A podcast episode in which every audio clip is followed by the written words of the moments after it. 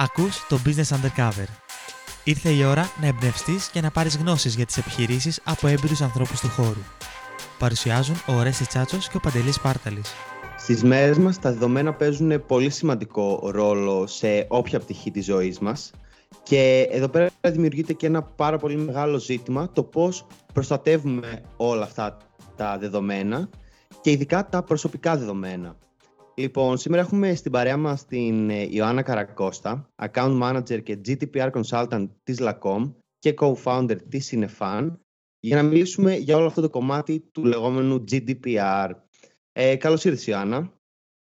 Ε, καλώς σας βρήκα, παιδιά. Να κάνω εδώ μία, μία διόρθωση. Το κάνουν όλοι όμως. Είναι Lancom, όχι Lancom. Οκ, okay, sorry. Αν με ακούσουν οι συνάδελφοί μου στην εταιρεία, ξέρω ότι θα γελάνε αυτή τη στιγμή. Αλλά εντάξει.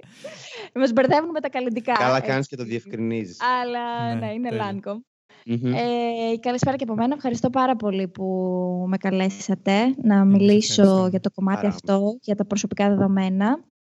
Ε, να κάνω μια πολύ έτσι, σύντομη εισαγωγή για τον εαυτό μου και μετά μπορούμε να συζητήσουμε έτσι, για το κομμάτι αυτό που συζητάμε. Ε, εγώ ουσιαστικά είμαι πτυχιούχος του οικονομικού τμήματος ε, στο Αριστοτέλειο Πανεπιστήμιο Θεσσαλονίκης. Έκτοτε είμαι project manager στο Inefan, το οποίο είναι ένα μη κερδοσκοπικό σωματείο που ιδρύσαμε πριν από πέντε χρόνια μαζί με άλλους απόφοιτους του οικονομικού τμήματος του Απιθύτα και πρακτικά το να έχει δράσεις όπως η διοργάνωση συνεδρίων και workshops, η αρθρογραφία, η επίσκεψη μελών σε συνεργαζόμενες εταιρείες.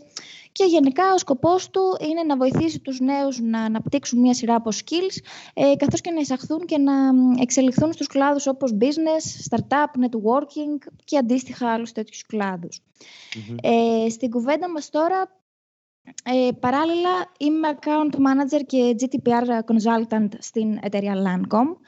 Ε, η Lancom είναι ο μεγαλύτερος ελληνικός cloud provider στην Ελλάδα με δύο ιδιόκτητα data centers σε Αθήνα και Θεσσαλονίκη ε, και πολύ σύντομα θα έχουμε ολοκληρώσει και το τρίτο μας data center το οποίο ονομάζεται Balkan Gate 1 ε, είναι μια πολύ μεγάλη ε, στρατηγική επένδυση στο καλοχώρι Θεσσαλονίκης. Ε, και πέραν του μεγέθους του που το καθιστά και το μεγαλύτερο data center της, Βολο, της Βορείου Ελλάδος ε, φιλοδοξεί να αποτελέσει την πιο αξιόπιστη carrier neutral τηλεπικοινωνιακή πύλη των Βαλκανίων ε, εκπροσωπώντας τη Βόρεια Ελλάδα στον πιο αναπτυσσόμενο κλάδο της τεχνολογίας. Ε, πρακτικά λοιπόν η Lancom παρέχει cloud και data center υπηρεσίες ε, σε ελληνικές και πολυεθνικές επιχειρήσεις και οργανισμούς ε, μέσω των δύο ιδιόκτητων data center της. Ε, ταυτόχρονα έχουμε αναπτύξει και ένα εκτεταμένο ιδιόκτητο δίκτυο οπτικών ινών σε Αθήνα και Θεσσαλονίκη και παρέχουμε εξειδικευμένες λύσεις διασύνδεσης, το λεγόμενο fiber to the business. Οπότε ουσιαστικά η Lancom αυτό που κάνει είναι ότι παρέχει σερβερ υποδομές στο cloud σε επιχειρήσεις οι οποίες μπορούν να φιλοξενήσουν πάνω όλα τους τα συστήματα, δηλαδή πρακτικά να μην φιλοξενούν τίποτα σε, σε τοπικούς χώρους, σε τοπικά γραφεία, να μην έχουν καθόλου υποδομές και σερβερ τοπικά και να φιλοξενούν όλη τους τη λειτουργία στο cloud. Αυτό λοιπόν, όπως καταλαβαίνετε, συνεπάγεται ε, δεδομένα. Πάρα πολλά δεδομένα. Εκ των οποίων τα περισσότερα είναι προσωπικά δεδομένα. Ε, Συνεπώς, η εταιρεία τηρεί πάρα πολύ αυστηρά τα ISO 9001, 27001 και 27017 ε, στα πλαίσια της προστασίας και της ασφάλειας των δεδομένων και των α, συστημάτων της.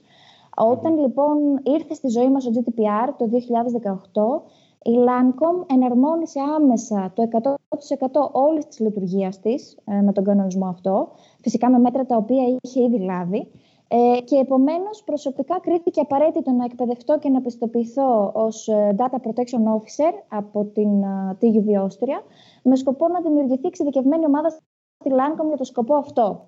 Όπως αυτό ήθελα να σε ρωτήσω. Το πώς ναι, έγινε η σύνδεση από το οικονομικό το απειθήτα μετά. Ε, πώς μπήκε στο χώρο; Ε, πώς μπήκα στο χώρο; Ε, ήταν λίγο τυχαίο, παύλα, δεν ξέρω, μοιραίο Δεν έχω καμία σχέση με τον κλάδο της πληροφορικής ή με τον κλάδο του data protection που συζητάμε τώρα. Ε, αρχικά στον κλάδο της πληροφορικής και στη Lamicom, γιατί είναι η πρώτη εταιρεία στην οποία εργάστηκα, βρίσκομαι εκεί 4,5 χρόνια πλέον.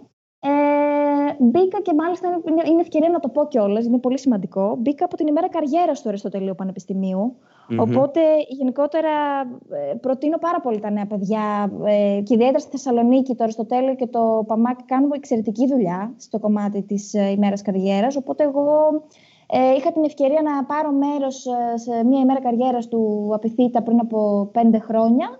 Και έτσι μπήκα τυχαία στο χώρο της πληροφορικης Φυσικά μετά από αυτό ε, υπήρξε τεράστια εκπαίδευση στο κομμάτι, ε, ναι. πάνω σε case studies, πάνω σε πελάτες, ακόμα, δηλαδή στο, στο κομμάτι της πληροφορικής και της τεχνολογίας ποτέ δεν ξέρεις αρκετά, ακόμα εκπαιδεύομαι. Είναι, ε, ε sorry που διακόπτω, ε, είναι το ίδιο πράγμα που λέγαμε με την ε, Σοφία Ταχμαζίδου για cloud υπηρεσίες, που mm. και αυτή έρχεται από ένα background ε, marketing και διοίκηση επιχειρήσεων, και mm. μας έλεγε ακριβώς το ίδιο πράγμα, ότι ενώ στην αρχή δεν είχε καμία σχέση, μέσα από την εκπαίδευση και ειδικά ότι επειδή η τεχνολογία αλλάζει συνεχώς, το σημαντικό είναι ότι συνέχεια πρέπει να μένεις up to date, μπορείς και να προσαρμοστείς αντίστοιχα. Ακριβώς αυτό έγινε και στη δική μου την περίπτωση. Ε, οπότε πλέον ε, και εγώ που με βλέπετε και μιλάω για κάποιους όρους, στην αρχή και για μένα ήταν πράγματα τα οποία δεν μπορούσα πολύ εύκολα να αφομοιωσω Αλλά πλέον ο όρος cloud, ε, υπολογιστικό νέφος, data center υπηρεσίες, server, είναι στην καθημερινότητά μας. Δηλαδή βλέπουμε ότι ε, συνεχώς ακούμε για cloud. Ας πούμε ακούσαμε ότι έρχεται η Microsoft στην Ελλάδα φτιάξει ένα data center. Mm-hmm. Ε, εμείς ε, σαν Lancome είναι πολύ σημαντικό για μας το ότι είμαστε, ελληνικό, ε, είμαστε ελληνικός cloud provider με δικά μας ιδιόκτητα data centers. Ε, οπότε, και είναι φυσικά και πολύ σημαντική επένδυση που θα κάνει η Microsoft στην Ελλάδα για όλο το ναι, για όλο ναι. τον κλάδο της πληροφορικής και το, τον κλάδο του cloud στην ελλαδα Και γενικότερα για ε, όλο το οικοσυστημα των επιχειρήσεων, γιατί θα υπάρξουν και πάρα πολλές δυνατότητες. Μάλιστα, Ακριβώς. διάβασα κιόλας ότι η Microsoft θα έχει ξεκινήσει ήδη ε, ένα πρόγραμμα για startups που στην Ελλάδα που θα δίνει free access σε αρκετά εργαλεία. Ε, ναι, και αυτό είναι πολύ σημαντικό που παρέχει. Αυτό, ακριβώς, ακριβώς Παντελή, αυτό είναι πολύ σημαντικό γιατί ε, ουσιαστικά και εμείς σαν Lancome τι γίνεται τώρα; Ε, οι startups έχουν ανάγκη από υποδομέ. Έτσι, όταν κάνεις μια startup και θα ξεκινήσεις με μια ομάδα να, να χτίζεις κάτι, να φτιάχνεις ένα προϊόν, θα χρειαστείς υποδομές. Θα χρειαστείς κάποιο server, θα χρειαστείς κάποιο χώρο, κάποιο storage, κάτι θα θέλεις να τρέξεις ένα ναι, software ή οτιδήποτε. Ε, άρα λοιπόν είναι πάρα πολύ σημαντικό μια startup να έχει αυτά τα εργαλεία στα χέρια της δωρεάν. Ε, γι' αυτό το λόγο και εμείς ως Lancome παρέχουμε πάρα πολλές ε, δωρεάν υπηρεσίες και μάλιστα στηρίζουμε και πολλές startups και τη Θεσσαλονίκη αλλά και γενικότερα όλης της Ελλάδος. Ναι. Ε, οπότε είναι σημαντικό να, να, να, υπάρχει αυτή η ελευθερία σε μια startup να ξέρει ότι αν χρειαστεί έναν σερβερ ή ένα χώρο στο cloud μπορεί να το έχει δωρεάν από μια εταιρεία. Και εμείς είμαστε μια εταιρεία που στηρίζουμε πολύ το κομμάτι αυτό. Ναι. Μάλιστα, έχω συνάδελφο στην εταιρεία η οποία είναι εξειδικευμένη και ασχολείται μόνο με αυτό το κομμάτι. Δηλαδή με το πώς μπορούμε να υποστηρίξουμε startups ε, σε, σε αυτό ακριβώς το, το ζήτημα. Ε, από το 2019, αν δεν κάνω λάθος, έχει μπει και στο, στην καθημερινή μας ζωή και η λέξη του GDPR και δεν μπήκε μόνο η λέξη γενικά, μπήκανε και κατά τη γνώμη μου πάρα πολλά σπαστικά pop-ups που βλέπουμε στα site να, να σκάνε. Ναι, ε, και πέρα από το pop-up που είχαμε για τα cookies, αλλά αυτό είναι άλλη εκπομπή. Ε, οπότε λίγο θες να μας κάνεις μια εισαγωγή τι είναι ναι. το GDPR και να μας πεις και το μακροσκελή τίτλο του, για να το μάθουμε και αυτό σιγά σιγά. Να σας κάνω μια εισαγωγή για το GDPR, θα τα πούμε έτσι με απλά λόγια για να καταλάβουμε, έτσι, να καταλάβει πολύ ο κόσμος, γιατί mm-hmm. όπως και, λες... Και να πούμε και το πόσο σημαντικός είναι αυτό σαν, σαν νομοθεσία. Γιατί ναι, φυσικά, νομίζω ότι τον έχουμε πάρει και λίγο με κακό μάτι.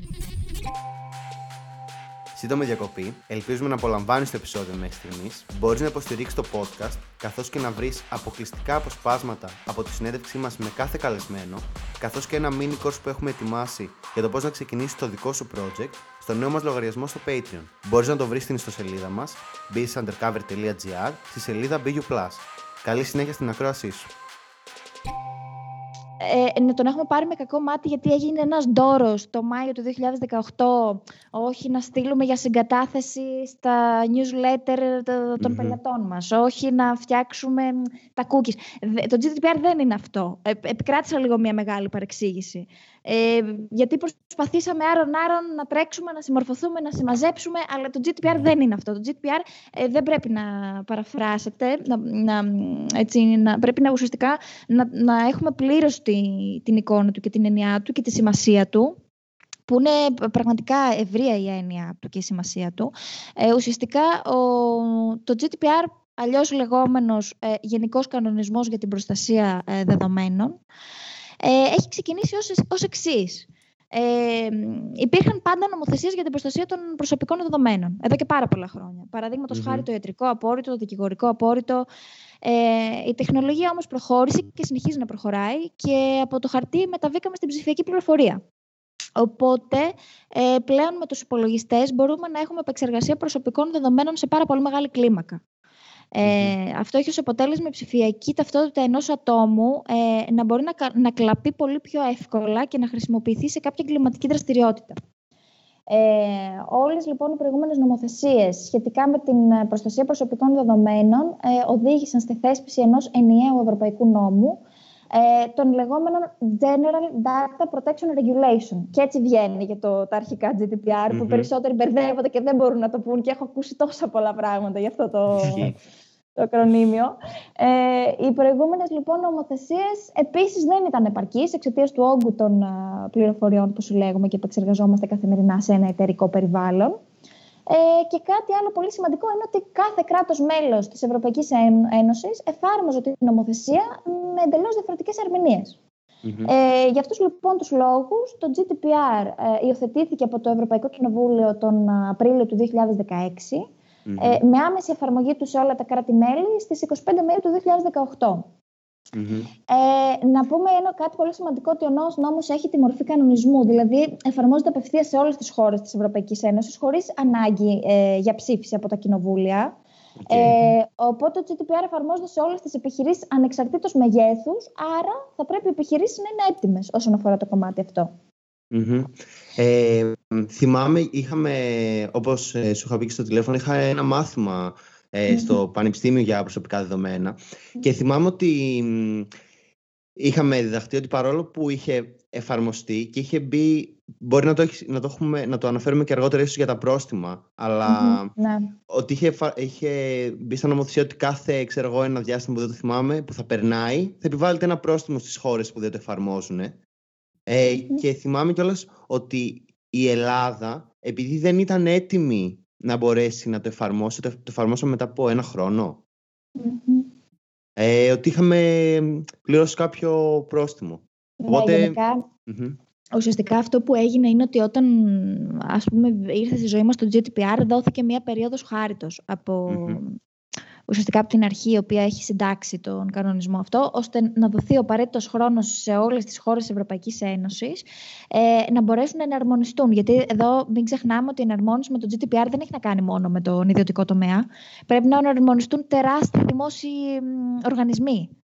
Οργανισμοί όπως το ΙΚΑ, ε, νοσοκομεία, δηλαδή χρειάστηκε σίγουρα να δοθεί χρόνος για να, για να γίνουν όλα αυτά. Θα μου πείτε γιατί δεν τηρούνταν από πριν. Θα συμφωνήσω. Αλλά δόθηκε όμως και ένα deadline στο οποίο θα έπρεπε να, ε, να, να, να, φτάσουμε ας πούμε, όλοι, να, όλα τα κράτη-μέλη να είμαστε εναρμονισμένοι με αυτό. Οπότε, ενδεχομένως εκεί φαντάζομαι ότι προέκυψαν διάφορες καθυστερήσεις και από άλλες χώρες.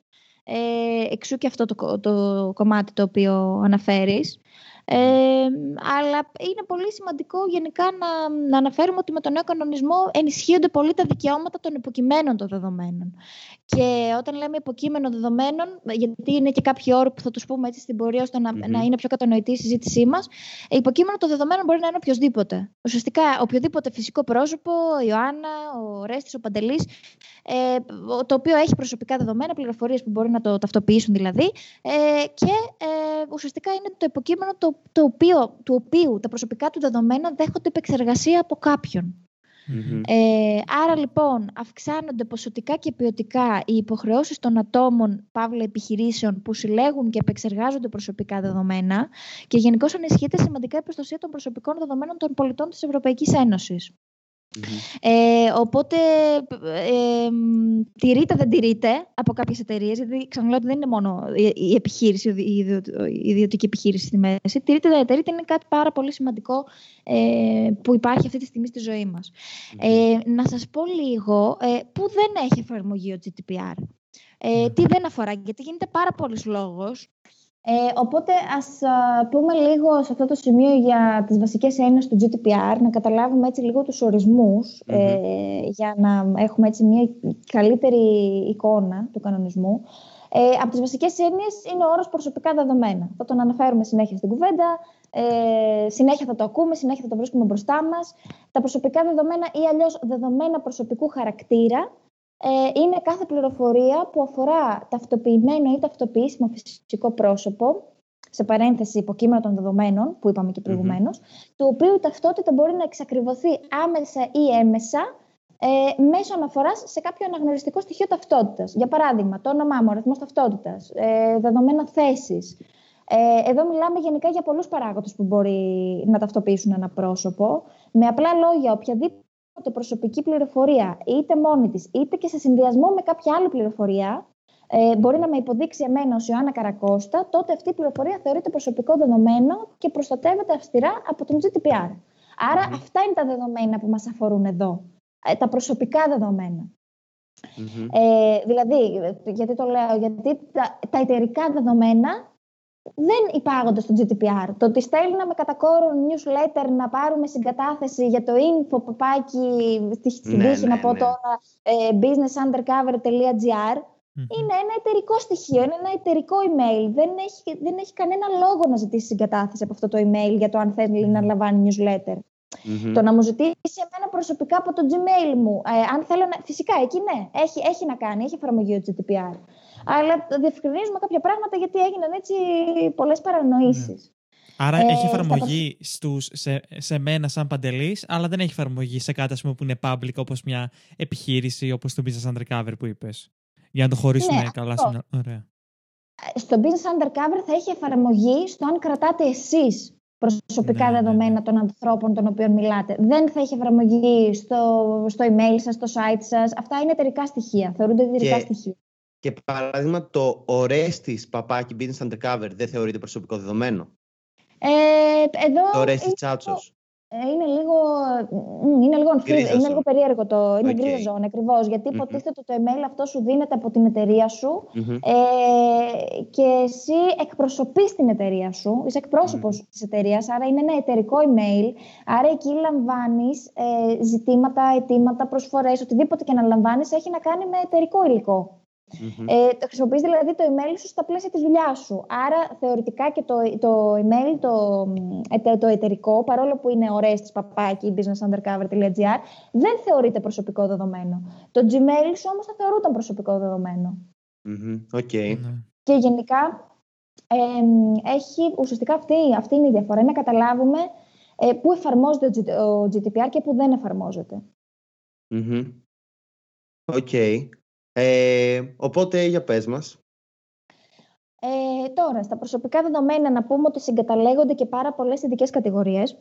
Παραδείγματα, φιλετική καταγωγή, ε, πολιτικά φρονήματα, θρησκευτικές πεποιθήσεις, ε, παράδειγμα η συμμετοχή σε κάποια συνδικαλιστική οργάνωση, ε, η επεξεργασία γενετικών δεδομένων, π.χ. το DNA, ε, βιομετρικών δεδομένων, π.χ. το δακτυλικό αποτύπωμα, ε, όλα αυτά λοιπόν με σκοπό, ε, αν τον χρησιμοποιούνται με σκοπό την ταυτοποίηση των, των, των προσώπων, ε, έχει να κάνει ότι συγκαταλέγονται στις ειδικές κατηγορίες ε, προσωπικών δεδομένων κατά τον GDPR.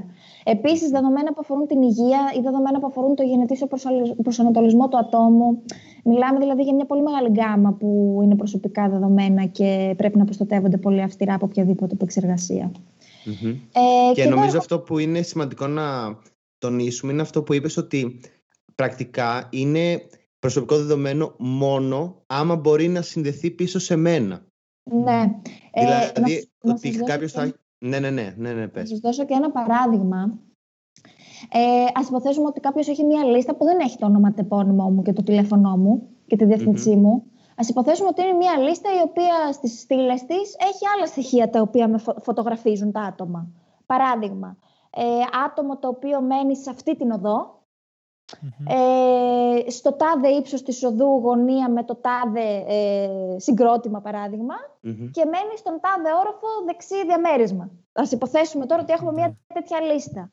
Αυτά τα στοιχεία μαζί σε φωτογραφίζουν. Λένε ναι, ότι σε ναι. εκείνο το, το σημείο, ας πούμε, μένει η Άννα Καρακώστα, για παράδειγμα, σε συνδυασμό με άλλες πληροφορίες. Άρα γι' αυτό το λόγο λέμε ότι προσωπικό δεδομένο δεν είναι, κάτι, δεν είναι μόνο κάτι το οποίο χρησιμοποιείται αυτούσια σαν, σαν μόνο του. Είναι οτιδήποτε μπορεί να συνδυαστεί ναι. μαζί με κάτι άλλο και να ταυτοποιήσει ένα Και νομίζω γενικά ε, και στο κομμάτι των... Ε, δεν θυμάμαι ακριβώς τον όρο είναι η αλήθεια. Αν, ανώνυμα δεδομένα είναι όταν δεν μπορούν να συσχετιστούν επίσης σε μένα. Ναι. Ε, που είναι Π.χ. μία έρευνα ενός πανεπιστημίου για ε, του, του ΑΧΕΠΑ ξέρω εγώ, αλλά δεν γράφει ονόματα μέσα.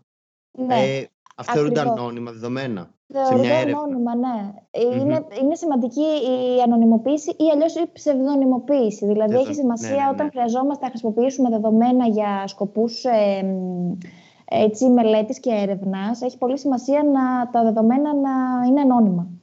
Ε, και μέχρι και σε αυτό, sorry που σε διακόπτω, ε, ήθελα να πω το, αυτό που ξεκίνησα να λέω ότι ακόμα και σε αυτές τις περιπτώσεις που είναι ε, ανωνυμοποιημένα τα δεδομένα ε, θυμάμαι, λέγαμε για ένα παράδειγμα στην Αμερική, στο Σικάγο όπου είχαν πάρει ε, τις λύσεις από μια έρευνα που είχε γίνει από το Πανεπιστήμιο σχετικά με κάποια ε, προβλήματα υγείας που αυτά μετά τα είχαν αντιστοιχίσει με ε, δημογραφικά στοιχεία και τους ε, καταλόγους που ψηφίζουν και είχαν καταλήξει να βρουν πληροφορίες για το δήμαρχο ε, του Σικάγο που ναι, πρακτικά το όνομά του δεν εμφανιζόταν πουθενά. Αυτό είναι το λεγόμενο data breach, δηλαδή όταν mm-hmm. έχεις ε, διέρευση προσωπικών δεδομένων. Γι' αυτό λέμε ότι θέλει πολύ προσοχή. Προφανώς εκεί υπήρχε κάποιο κενό ε, υπήρχε δυνατότητα να συνδυαστούν προσωπικά δεδομένα, δεν έγινε κατάλληλη κρυπτογράφηση, κατάλληλη ψευδονυμοποίηση, ώστε να, να μην είναι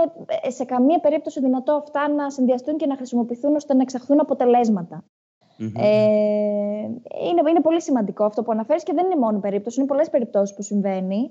Ε, συμβαίνει και άθελα και ηθελημένα, αν με ρωτάς. Mm-hmm. Γενικότερα στο, στον κόσμο των data ε, υπάρχει έτσι πολύ παρασκήνιο. Ε, οπότε ναι, καταλαβαίνω, καταλαβαίνω απόλυτα τι, τι θες να πεις. Ναι. Να πάμε λιγάκι στο κομμάτι της επεξεργασίας και του oh. υπεύθυνου επεξεργασίας. Ωραία. Ας προχωρήσουμε ναι, τώρα λίγο να, να πούμε για τις έννοιες αυτές. Ναι, ναι. Πολύ σωστά. Λοιπόν, ε, όσον αφορά την επεξεργασία των προσωπικών δεδομένων, γιατί και αυτή είναι μια πολύ βασική έννοια η οποία ε, την ακούμε πάρα πολύ συχνά πακέτο με το GDPR.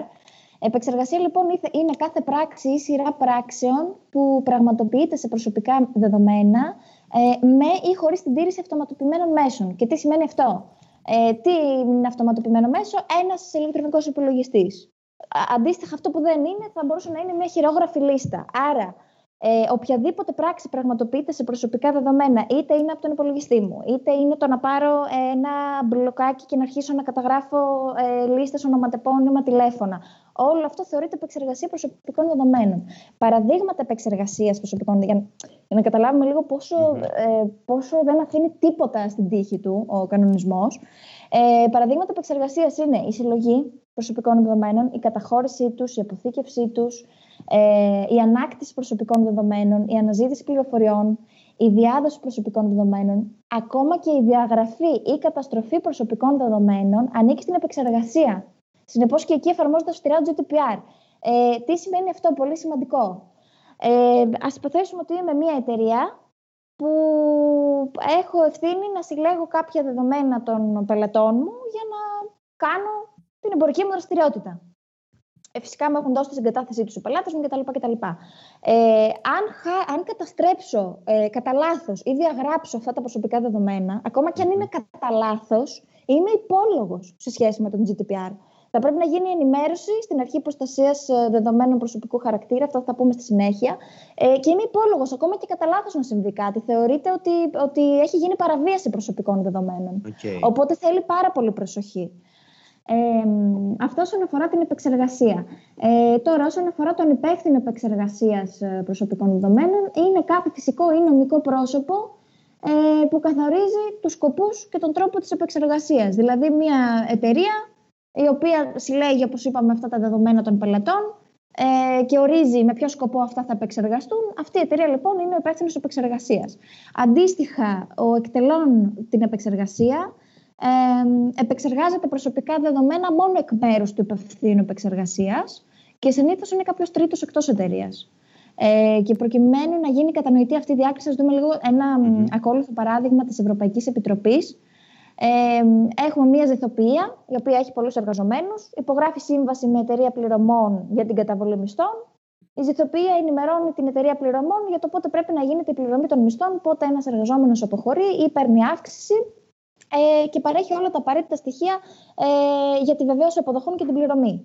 Σε αυτή την περίπτωση, λοιπόν, η εταιρεία πληρωμών αποθηκεύει τα δεδομένα των εργαζομένων για να μπορεί να κάνει όλες τις απαραίτητες διαδικασίες. Ε, άρα, η ζηθοποιία είναι ο υπεύθυνος επεξεργασίας των δεδομένων και η εταιρεία okay. πληρωμών εκτελώνει την επεξεργασία. Άρα, ουσιαστικά βλέπουμε πώς κατανέμονται οι ρόλοι και οι ευθύνες. Διαφορά, ναι. Ε, αυτά έτσι όσον, όσον αφορά τους βασικούς, ε, τους βασικούς, έτσι, τους βασικούς ορισμούς του GDPR. Ε, αν θέλει τώρα να πούμε και πολύ έτσι, επιγραμματικά που δεν έχει εφαρμογή ο GDPR, ο κανονισμός δεν ναι. αφορά στην επεξεργασία προσωπικών δεδομένων ε, των ανθρώπων που δεν βρίσκονται εν ζωή. Επίσης, δεν αφορά επεξεργασία δεδομένων νομικών προσώπων. Το είπαμε αυτό, όπως για παράδειγμα των εταιρεών. Το αφημί δεν είναι εταιρικό δεδομένο, ε, δεν είναι προσωπικό δεδομένο, συγγνώμη. Ε, και επίσης το GDPR δεν εφαρμόζεται στην επεξεργασία προσωπικών δεδομένων από φυσικό πρόσωπο στο πλαίσιο ε, αποκλειστικά προσωπικής ή οικιακής δραστηριότητας. Ε, και ως εκ τούτου χωρίς δηλαδή... σύνδεση θα σας εξηγήσω. Ε, δηλαδή, ε, όταν δεν υπάρχει σύνδεση με κάποια επαγγελματική ή εμπορική δραστηριότητα. Δηλαδή, εξετάζουμε την χρήση των προσωπικών δεδομένων ε, με βάση τον GDPR, όταν αυτή γίνεται στα πλαίσια εμπορικής δραστηριότητας. Αν δεν είναι στα πλαίσια κάποιας εμπορικής δραστηριότητας και είναι για κάποια οικιακή προσωπική χρήση, δεν, ε, ε, δεν έχει εφαρμογή ο GDPR σε εκείνη την περίπτωση. Ε, Για παράδειγμα, άρα... τα κοινόχρηστα, παράδειγμα που φαίνεται το όνομά μου και... Ακριβώς, ακριβώς, ακριβώς, ακριβώς. Ε, ας δούμε τώρα λίγο ποια είναι τα δικαιώματα που έχει το υποκείμενο των δεδομένων. Ε, Το GDPR έχει, κάνει, έχει θέσει κάτι το οποίο υπήρχε βασικά και από πριν και από τις προηγούμενες νομοθεσίες, αλλά εδώ είναι σαν να μην αφήνει περιθώρια, γιατί ενημερώνει τον κάθε έναν μας ξεχωριστά ποια είναι τα δικαιώματά μας, ως φυσικά πρόσωπα, και ε, αντίστοιχα σου λέει με ποιον τρόπο μπορείς να τα ασκήσεις αυτά τα δικαιώματα. Ε, και πάμε λίγο να τα δούμε πιο αναλυτικά. Ε, εγώ λοιπόν ως Ιωάννα Καρακώστα, οπουδήποτε έχω δώσει προσωπικά δεδομένα, οπουδήποτε, όπου και τράπεζα, ε, κάποια εταιρεία κινητής τηλεφωνίας, οπουδήποτε και αν είναι, σε οποιαδήποτε φάση της ζωής μου, έχω τα εξής δικαιώματα. Έχω λοιπόν το δικαίωμα της πρόσβασης. Τι σημαίνει αυτό; Έχω δικαίωμα να πάω στην ε, εταιρεία και να τους πω: Θέλω να με ενημερώσετε τι προσωπικά δεδομένα κρατάτε για μένα. Έχω το δικαίωμα της διόρθωσης. Δηλαδή, μπορώ να πάω και να τους αιτηθώ αυτό το δεδομένο που έχετε για μένα, π.χ. το τηλέφωνό μου, θέλω να μου το διορθώσετε, θέλω να το αλλάξετε. Άλλαξα τηλέφωνο και θέλω να μου το αλλαξετε Ε, έχω το δικαίωμα της ε, εναντίωσης. Ε, δηλαδή ότι δεν επιθυμώ να διατηρούν τα δεδομένα μου. Έχω το δικαίωμα ε, στη φορητότητα των δεδομένων. Ε, τι σημαίνει αυτό, ότι μπορώ να πάω και να πω ένα παράδειγμα, να πω σε ένα διαγνωστικό κέντρο, ε, δίνω, ε, δίνω ας πούμε, την έγκρισή μου και έχω το δικαίωμα να τους πω ότι να μεταφέρετε τα στοιχεία μου ε, στο γιατρό μου, για παραδειγμα Ε, δικαίωμα διαγραφής ή αλλιώς το λεγόμενο δικαίωμα στη λυθη Έχω το δικαίωμα να πάω στην εταιρεία που έχει τα προσωπικά μου δεδομένα και να τους πω, παιδιά, εγώ θέλω, ετούμε, να διαγράψετε όλα μου τα προσωπικά δεδομένα ε, και αν το κρατάτε οπουδήποτε σε εφεδρίες ή σε backup, γιατί υπάρχουν και αυτά, ε, θέλω να μου εγγυηθείτε ότι μου έχετε διαγράψει τα πάντα, ό,τι κρατάτε από μένα ε, σε προσωπικό δεδομένο ε, και να μου το απαντήσετε αυτό Ε, σε αυτά ε, πάντως είναι και μερικά παραδείγματα του πώς αυτό μπορεί να, να πάρει και μεγάλη έκταση ε, και για το κομμάτι του δικαιώματος της πρόσβασης, ε, της άρνησης και τις, το δικαίωμα στη λύθη. Ε, τα παραδείγματα που έχουν γίνει με το Facebook και την Google που πάρα πολλοί χρήστες ε, τα δύο τελευταία χρόνια ε, είχαν κάνει άπει, όχι άπειρα, εντάξει, χιλιάδες αιτήματα ε, και στις δύο εταιρείες για να τους δώσουν αναφορά με το ποια προσωπικά στοιχεία τους έχουν συλλέξει ανά τον καιρό και πολλοί κιόλας mm. είχαν ζητήσει την διαγραφή τους. Και, ναι. και, στο δικαίωμα στη λύθη κιόλας, ε, μπορεί και αυτό να το αναφέρουμε μετά στα πρόστιμα, το κομμάτι όταν άμα θυμάμαι καλά ότι μπορώ εγώ, άμα εμφανίζω, πατάω τσάω τις ωραίες της και εμφανίζει, ξέρω εγώ, μια, υπόθεση, μια δικαστική μου υπόθεση παλιά. Ότι αυτό εγώ έχω το δικαίωμα να πω στην Google ότι δεν θέλω να εμφανίζεται και αυτό, αυτό για μένα. νομίζω η Google το κάνει χρόνια. Και όλα μπορεί να. Όταν, όταν, ε, όχι, το, το, θυμάμαι γιατί ε, το έχω διαβάσει πιο παλιά. Και όλα ε, μπορεί να κάνουμε search κάτι στην Google που να μην έχει πολλά αποτελέσματα. Και βλέπουμε και όλες και σχετική ειδοποίηση ότι αυτό μπορεί να, έχει, να, να, μην να, να υπάρχουν αποτελέσματα που δεν είναι διαθέσιμα. Ναι. Ε, η αλήθεια είναι ότι δεν, δεν μπορώ να εγγυηθώ ή να ξέρω επακριβώς ε, κατά πόσο η Google ή το η Facebook Καλά, βέβαια, ναι, ε, ανταποκρίνεται στα αιτήματα. Εγώ βέβαια. προσωπικά θεωρώ, έψαχνα τώρα, δεν μπορώ να το βρω. Ε, είχα δει κάποια στιγμή ένα πολύ έτσι ωραίο εγχείρημα που είχε γίνει. Είχε, έχει φτιαχτεί ένα web portal στο οποίο μπορείς να μπεις και να πατήσεις, ε, ουσιαστικά να κάνεις αίτημα να ε, επικοινωνήσεις με αυτές τις εταιρείες μέσω αυτού του πόρταλ και να κάνεις έτοιμα επίσημα να σε ενημερώσουν για το τι στοιχεία κρατάνε για σένα. Και κάποια στιγμή, επειδή το είχα δει τυχαία στο LinkedIn, ε, είχα κάνει ένα αίτημα νομίζω στη Facebook, στην Google, δεν θυμάμαι, όπου μου έγραφε κιόλας ότι εντός ενός ε, μήνα θα απαντηθεί το αίτημά σου. Φυσικά δεν έλαβα ποτέ απάντηση. Όχι. Ναι. δεν έλαβα ποτέ απάντηση και γενικά νομίζω ότι, ναι, ναι, ναι, νομίζω ότι γενικά είναι πάρα πολύ γκρίζα ζώνη. Δεν και προσωπικά δεν ξέρω αν θέλετε να το κόψετε, αν θέλετε να το βάλετε. Προσωπικά πιστεύω ότι όταν μιλάμε για αυτές τις εταιρείες, δεν ξέρω το δικαίωμα στη λύθη κατά πόσο υπάρχει και κατά πόσο υφίσταται. Ε, θα πρέπει να υπάρχει, αλλά δεν ξέρω κατά πόσο εφαρμόζεται. Ναι. Α ε, είμαστε λίγο ρεαλιστές. Ναι.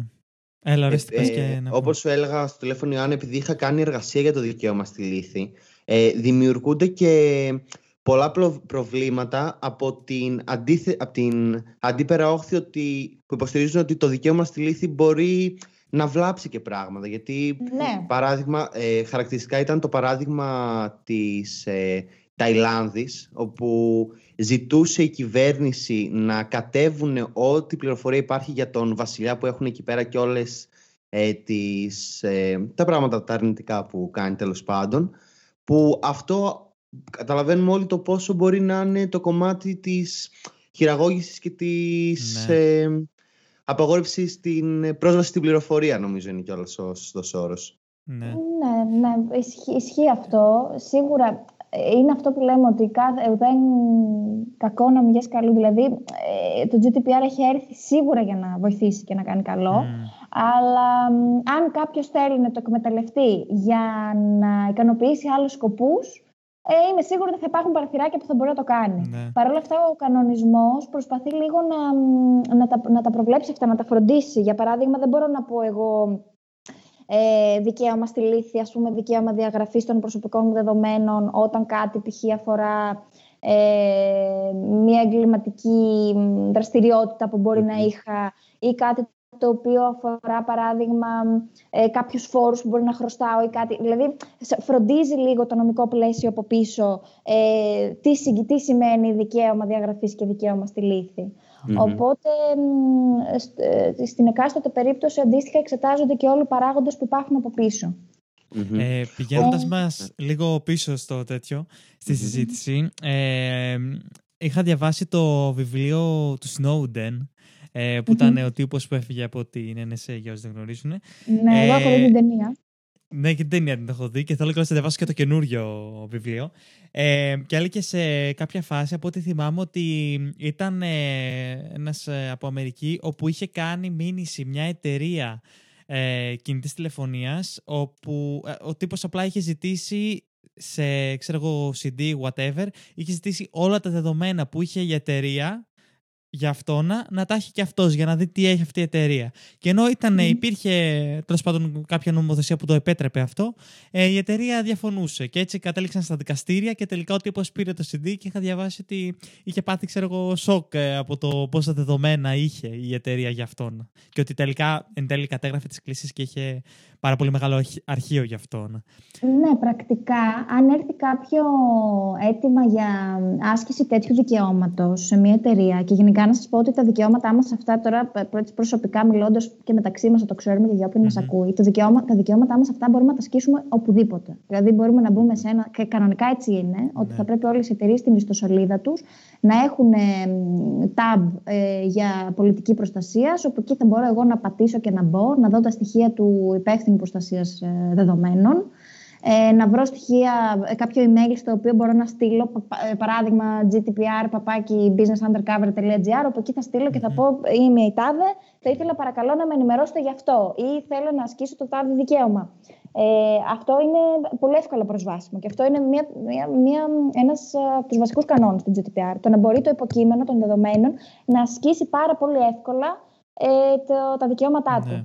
Και, όταν όμως, και όταν όμως εγώ σαν υποκείμενο δεν μπορώ ε, όχι, δεν μπορώ. Έχω στείλει στην εκάστοτε εταιρεία και η εταιρεία δεν απαντάει, όπως ανέφερες και εσύ πριν. Ε, μετά όμως, τις περισσότερες φορές, εγώ, σαν ε, πολίτης, ας πούμε, σαν απλός πολίτης, ε, δεν θα δεν θα το τραβήξω παραπάνω και ας πούμε να τραβήξω την εταιρεία στα, Εξαρτάται στα πώς θες να το τραβήξεις. Αν θες να το τραβήξεις πολύ, μπορείς πολύ απλά ναι, να πεις ναι. στο dpa.gr και να κάνεις μια καταγγελία. Και αυτό είναι απλό. Και εκεί δίνει ευκολία ο GDPR. Σου δίνει την ευκολία να κάνεις και την καταγγελία. Δηλαδή, ε, στην Ελλάδα, ας πούμε, έχουμε συγκεκριμένο site, θα τα πούμε στη συνέχεια, ε, ναι, που μπορείς να κάνεις και την καταγγελία σου. Τώρα θα μου πεις, θα κάτσω να μπω σε αυτή τη διαδικασία. Όχι. Αλλά αν πραγματικά συντρέχει λόγος, ε, είναι το μόνο εύκολο να ασκήσεις τα δικαιώματά σου και, και δεν θεωρείται ότι το τραβάς στα άκρα. Δηλαδή το ότι θα κάνεις follow-up και θα επιμείνεις και θα πεις: Σας έχω στείλει αυτό το αίτημα, δεν έχει απαντηθεί. Ενημερώστε με ε, για το πότε θα απαντηθεί διαφορετικά, θα προβώ στις απαραίτητες ενέργειες. Δεν σημαίνει ότι το τραβάς στα άκρα. Και εδώ έχει πολύ σημασία να πούμε το εξής. Αν εσύ έχεις δώσει προσωπικά δεδομένα συγκεκριμένα για συγκεκριμένο λόγο σε μια εταιρεία και εκείνη βρέθηκε να τηρεί τα διπλάσια ή τριπλάσια δεδομένα από τα οποία έδωσες ή να τα χρησιμοποιεί για άλλο, για άλλο λόγο από εκείνον που τα έδωσες, φυσικά και έχεις το δικαίωμα και να τα δεις και να τα διαγράψεις και να ε, ζητήσεις οτιδήποτε. Οπότε ουσιαστικά ε, καταλαβαίνουμε εδώ τι έβρος έχει όλο αυτό. Ναι, βέβαια. Και Οπότε να το αναφέρουμε κομμάτι... σίγουρα το site, sorry, ρεστή. Να το αναφέρουμε σίγουρα το site γιατί είναι πολύ ενδιαφέρον να το, να το ξέρουμε. Έλα, Ελπίζω να μην καταστρέψω κοσμάκι. Λες. Βρέχει καταγγελίες μετά. ναι, ναι, ναι. ναι. Ε, για το κομμάτι της λήψης. Γιατί ε, κιόλας ε, όταν ε, κάποιος συλλέγει τα δεδομένα μου, όταν πατάμε αποδοχή όρων, ε, προ, προϋποθέσεων και χρήσης, εμείς πρακτικά συμφωνούμε σε κάποιες, κάποιες προϋποθέσεις το πώς ναι. θα επεξεργάζονται αυτά τα δεδομένα μας. Και θέλω να... να προσθέσω κάτι εδώ και να μας πεις λιγάκι Ιώνα αν υπάρχει στον όλο κανονισμό του GDPR αν υπάρχει και το ότι εγώ σαν επιχείρηση πρέπει να απλοποιήσω πάρα πολύ τους κανόνες ώστε να είναι εύκολο ο... το υποκείμενο να... να δει την επεξεργασία που γίνεται τα δεδομένα που συλλέγονται. Ναι, αυτό το πώς θα πάρω αυτή την συγκατάθεση; Θα σας πω, θα σας πω. Έχει, έχει και αυτό, έχει μεριμνήσει για όλο ο κανονισμός. Ε, όσον αφορά το κομμάτι της ε, συγκατάθεσης, να σας πω λίγο τι ορίζουμε συγκατάθεση για την επεξεργασία των προσωπικών δεδομένων. Ε, συγκατάθεση ουσιαστικά είναι κάθε ενέργεια η οποία είναι συγκεκριμένη, ρητή και με πλήρη επίγνωση με την οποία το υποκείμενο των δεδομένων, π.χ. η Ιωάννη Καρακώστα, εκδηλώνει ότι συμφωνεί να επεξεργαστεί κάποιος τα προσωπικά της δεδομένα. Ε, ο GDPR θέτει συγκεκριμένες προποθέσει προκειμένου η επεξεργασία προσωπικών δεδομένων να είναι νόμιμη. Ε, μεταξύ των νομικών βάσεων επεξεργασίας που ορίζονται στο άρθρο 6 του κανονισμού, περιλαμβάνεται και η συνένεση ή αλλιώς συγκατάθεση ε, του υποκειμένου στην επεξεργασία.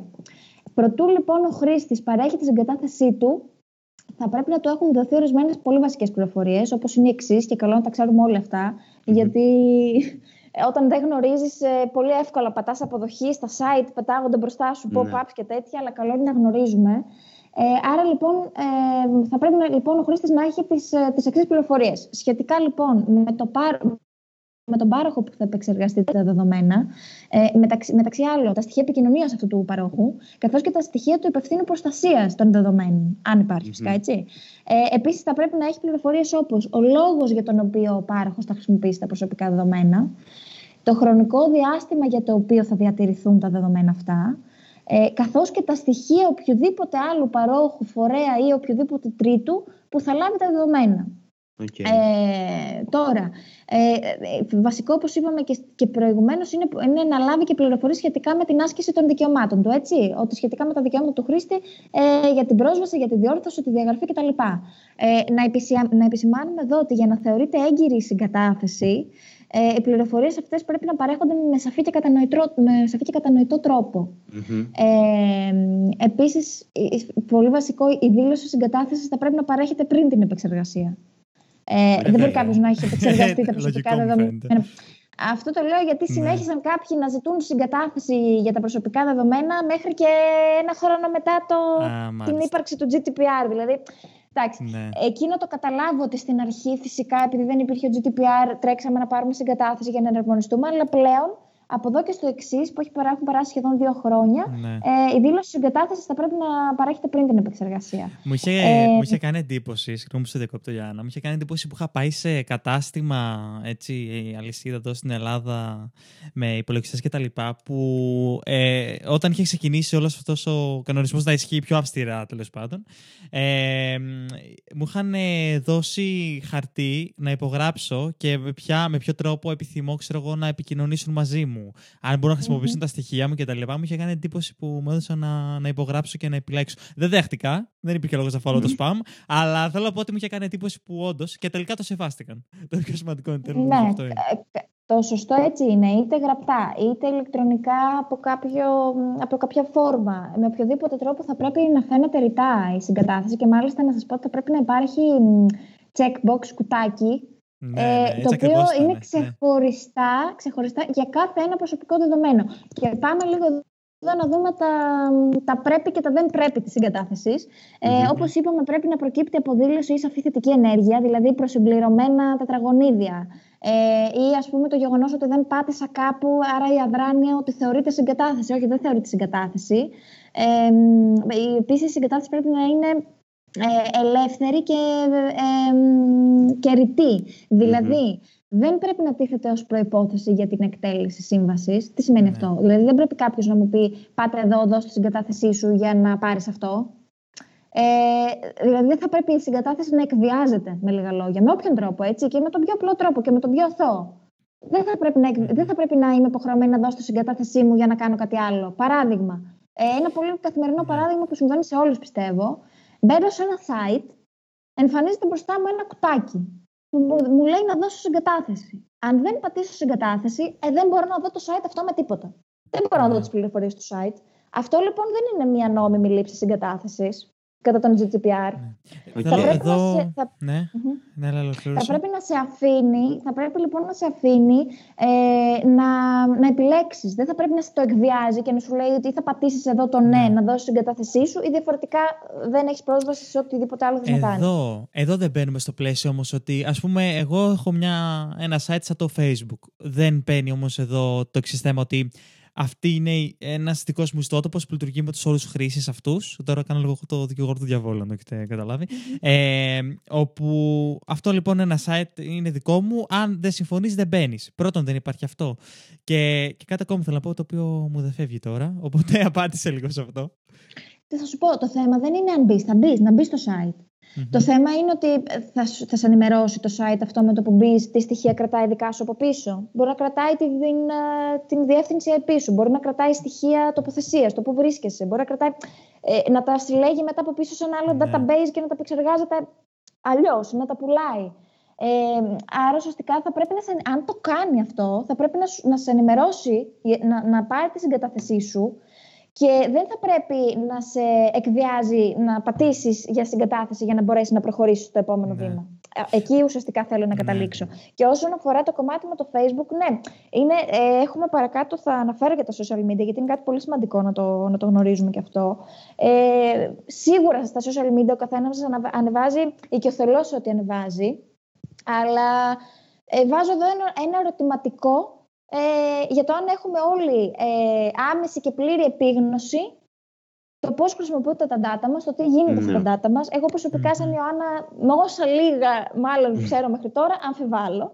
Ε, Οπότε, ναι, δεν έχει να κάνει. Δεν είναι δηλαδή μόνο αυτό που λέει ο δικηγόρος του διαβόλου. Είναι, έχει πάρα πολλά από πίσω ε, παραθυράκια τα οποία θέλουν ε, φοβερή προσοχή. Τώρα, τώρα στο μυαλό όσο συζητάμε μου έρχεται το The Great Hack που έχω δει στο Netflix, το μεγάλο χακάρισμα, το οποίο λέει για το data breach του Facebook ε, που ήταν και η Cambridge Analytica και όλο αυτό με τον Trump.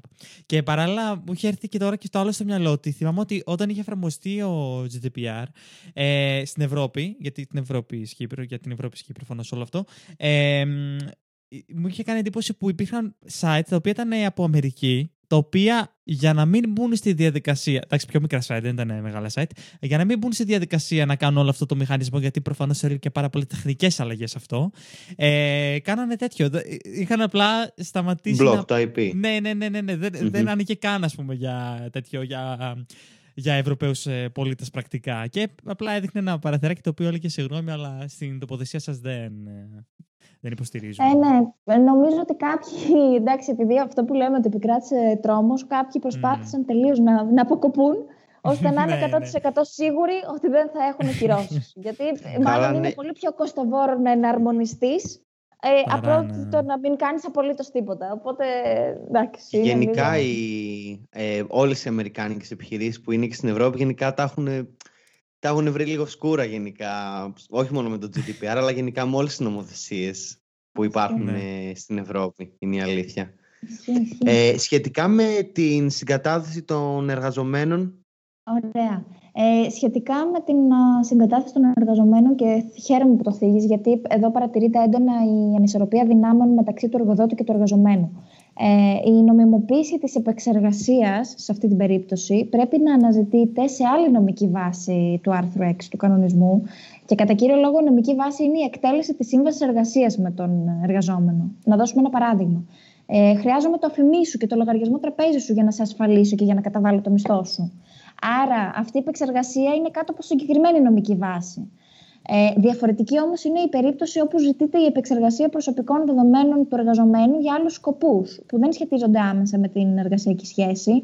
Ε, για παράδειγμα, όταν ο εργοδότης ζητά από τους εργαζομένους του να συνενέσουν στη συμμετοχή τους ε, σε διαφημιστικό μήνυμα για την εμπορική προώθηση της επιχείρησης, ε, στην περίπτωση αυτή η άρνηση συμμετοχής δεν επιφέρει αρνητική συνέπειες στην εργασιακή σχέση.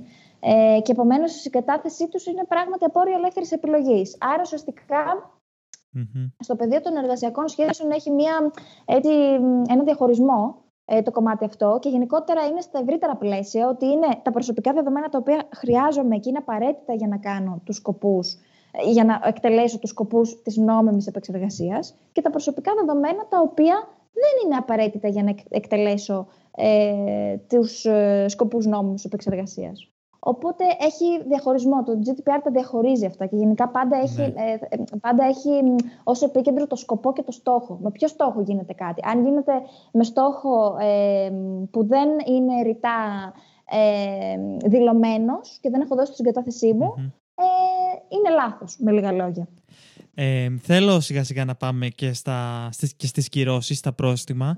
Ε, απλώς θέλω να μας πεις και λίγο πιο γρήγορα ε, για τα παιδιά. Φαντάζομαι ότι είναι οι γονείς αυτοί που θέλουν τη συγκατάθεση. Ακριβώς. Αλλά για πες μας εσύ και εσύ λίγο. Ε, τα παιδιά αποτελούν μια ευάλωτη ομάδα ε, φυσικών προσώπων όσον αφορά τους κινδύνους και την προστασία των δικαιωμάτων τους.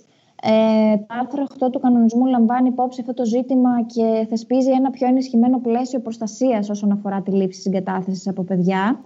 Ε, Α μιλήσουμε για παράδειγμα για συγκατάθεση που αφορά σε ένα online περιβάλλον. Ε, συγκεκριμένα, ο υπεύθυνος επεξεργασίας υποχρεούται να επιβεβαιώνει την ηλικία του υποκειμένου. Ε, σε περίπτωση που ο χρήστης δηλώσει ότι είναι άνω των 16 ετών, ο υπεύθυνος επεξεργασίας οφείλει να επιβεβαιώσει την ακρίβεια της ε, δήλωσης αυτής, ρωτώντας παραδείγματο χάρη την ημερομηνία γέννησής του. Ε, σε περίπτωση που ο χρήστης δηλώσει ότι είναι κάτω των 16, πρέπει να αναζητείται η συγκατάθεση του γονέα ή του νόμου και δαιμόνα του. Ε, στην περίπτωση αυτή, πάλι ο υπεύθυνος επεξεργασίας πρέπει να προβεί στις κατάλληλες ενέργειες προκειμένου να βεβαιωθεί ότι αυτός που δίνει τη συγκατάθεση είναι πράγματι ο γονέας. Ε, φυσικά, όταν το υποκείμενο φτάσει στην νόμιμη ηλικία για την παροχή ψηφιακής συγκατάθεσης, που είναι το 16 έτη ή ανάλογα ό,τι ισχύει στην εκάστοτε εθνική ρύθμιση, ε, δικαιούται πλέον να επιβεβαιώσει ή να ανακαλέσει τη συγκατάθεση που είχε δοθεί στο παρελθόν ε, για λογαριασμό του από το γονέα του. Οπότε στο κομμάτι των παιδιών επίσης ε, θεωρεί μια πολύ ευαίσθητη ομάδα ε, ο GDPR, ε, τα παιδιά. Ε, Συνεπώς και έχει βγάλει ειδική, ειδική, έχει κάνει ειδική μνήμα και έχει ειδική τοποθέτηση στο πώς θα διαχειρίζονται τα προσωπικά δεδομένα παιδιών. Είναι ευαίσθητα προσωπικά δεδομένα. Ε, άρα λοιπόν πάντα απαιτείται συγκατάθεση του γονέα σε αυτές τις περιπτώσεις.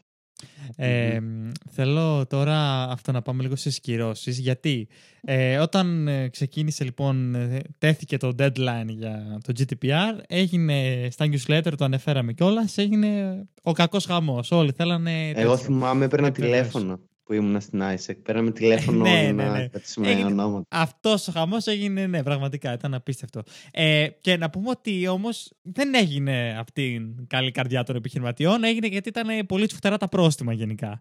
Οπότε, για, για να πάμε λίγο στις κυρώσεις. Λοιπόν, όσον αφορά το κομμάτι των προστήμων, όντως είναι τσουχτερά τα πρόστιμα. Ε, ο GDPR, λοιπόν, προσπαθώντας να εξασφαλίσει όσο το δυνατόν περισσότερη εναρμόνιση με όλα τα επιμέρους του κανονισμού, ε, προβλέπει πάρα πολύ πολύ αυστηρά διοικητικά πρόστιμα και κυρώσεις, τα οποία δύναται να, να ανέλθουν στα 20 εκατομμύρια ευρώ ή σε περίπτωση επιχειρήσεων ναι. στο 4% του συνολικού παγκόσμιου ετήσιου κύκλου εργασιών.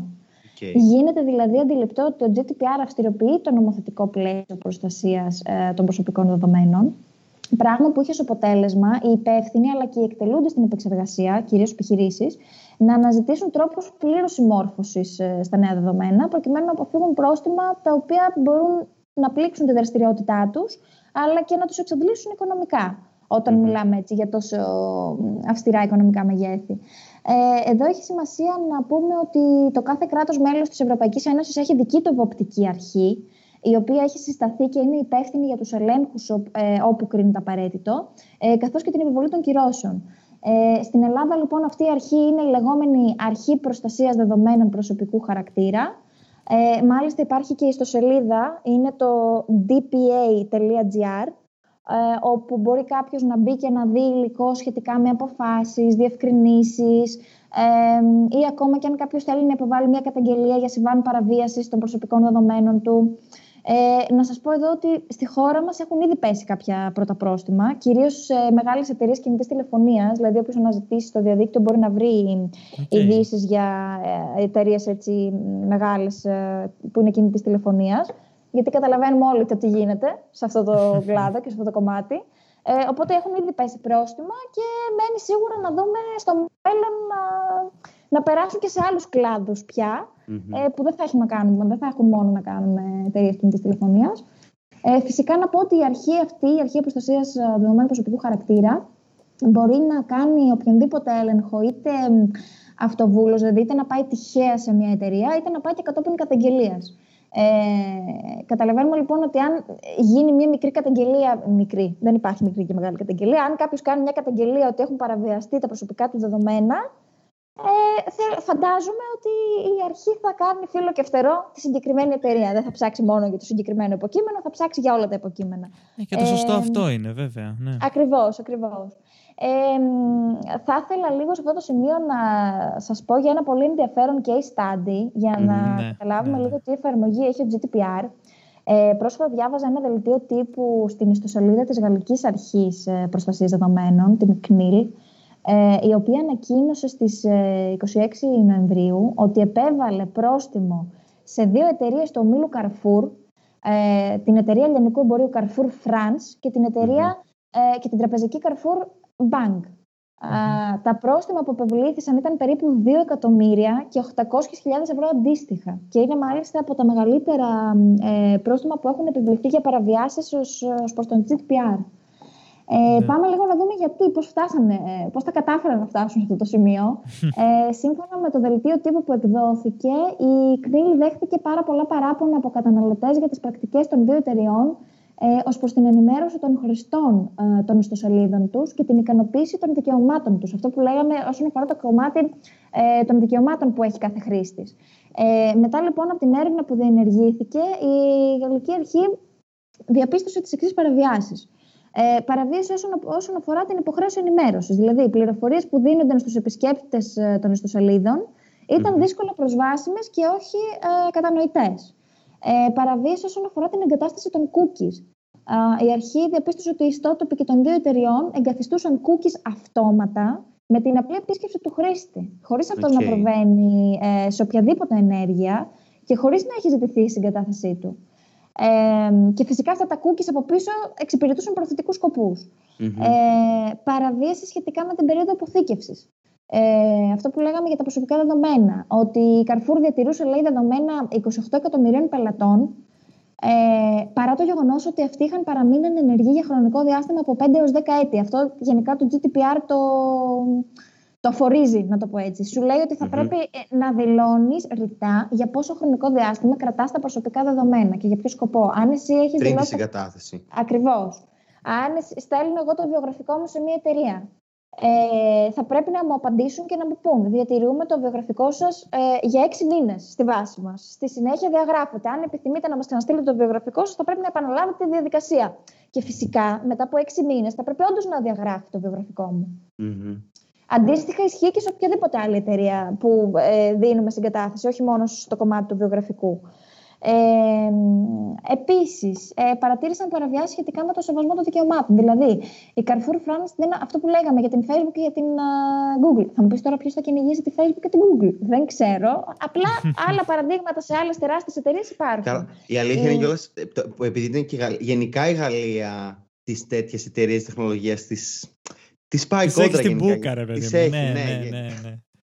Ε, ναι, στη συγκεκριμένη περίπτωση, δηλαδή η Carrefour France δεν απαντούσε σε αιτήματα ε, των πελατών που ζητούσαν να έχουν πρόσβαση στα δεδομένα ή να διαγραφούν τα, τα δεδομένα τους, ε, ενώ ακόμα χειρότερα δεν λάμβανε υπόψη αιτήματα εναντίον σε προθετικές ενέργειες. Δηλαδή, να σου πω, εγώ δεν θέλω να μου στέλνεις SMS και email, να το πατήσω, ναι, να μου αποβεβαιώσει και παρόλα αυτά συνεχίζεις να μου στέλνεις. Αυτό μου έχει συμβεί και με μια ελληνική εταιρεία, δεν θα την δώσω, αλλά μου έχει συμβεί.